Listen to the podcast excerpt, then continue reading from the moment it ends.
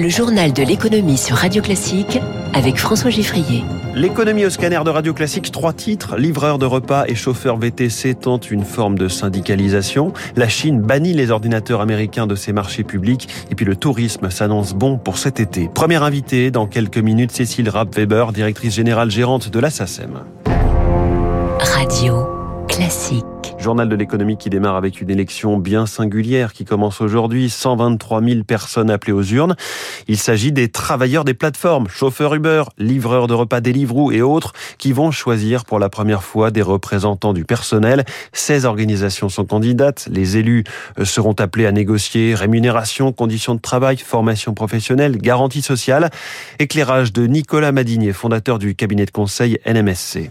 La construction qui est euh, mise sur le devant avec ces élections, c'est est-ce que les acteurs peuvent être intelligents et de bonne foi pour construire dans la durée un statut qui euh, ne se traduise pas par un dumping social ou par euh, une forme d'exploitation excessive et qui ne soit pas pour autant un statut salarial? C'est un pari assez ambitieux. L'histoire sociale française comporte peu d'exemples de ce genre. On est dans un schéma aujourd'hui où la question du droit de grève ne se pose pas, puisqu'on a une profession d'indépendant qui, si euh, elle ne travaille pas, n'est pas considérée comme gréviste. Et on a des plateformes que rien n'oblige à négocier, puisqu'elles n'ont pas face à elles des salariés avec les droits pleins et entiers. Didier Marigny avec Anna Huot.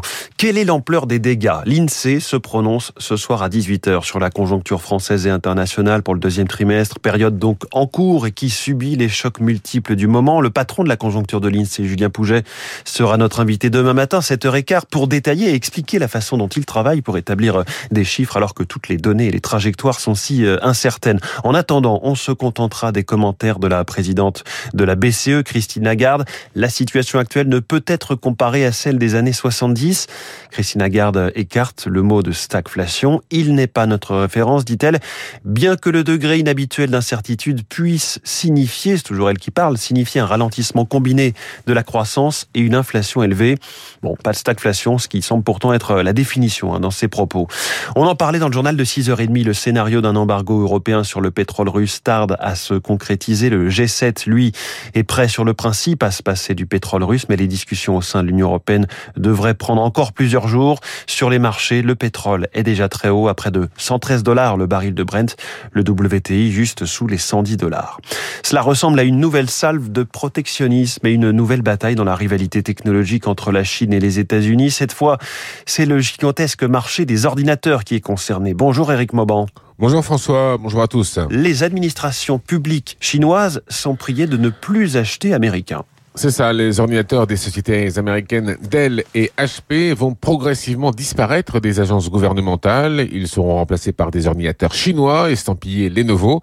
Ce protectionnisme assumé porte un coup dur aux Américains. Il s'agit là de 50 millions de PC sur deux ans qui ne seront pas renouvelés. Cela représente en volume plus de 6% du marché mondial. Autre géant américain dans le viseur de Pékin, Microsoft. Les autorités chinoises souhaitent que le logiciel d'exploitation Windows disparaisse lui aussi progressivement du pays afin de laisser la place aux produits locaux.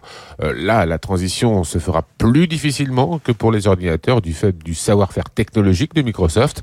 La Chine affiche sa volonté de souveraineté, mais en matière de semi-conducteurs, le pays est encore très en retard sur des pays comme les États-Unis ou, ou, Taïwan. Euh, derrière le discours de façade, la priorité du gouvernement chinois consiste à privilégier la croissance économique déjà menée à mal mmh. par les confinements successifs liés au Covid. Eric Mauban, merci les bourses chinoises qui sont à peu près à l'équilibre ce matin à Shenzhen et à Shanghai entre 0 et moins 0,25%. En revanche, plongeons à Hong Kong, moins 4%. On a appris il y a trois quarts d'heure le chiffre des exportations chinoises au mois d'avril, un tassement assez net, le plus fort depuis deux ans. Elle ne progresse que de 3,9%. Le Nikkei, lui, en ce moment au Japon, recule de 2,31%. Aujourd'hui, à la Bourse de Paris, nouvelle introduction, celle de Life, start-up euh, dont on entend de plus en plus parler puisqu'elle est spécialiste de l'hydrogène vert.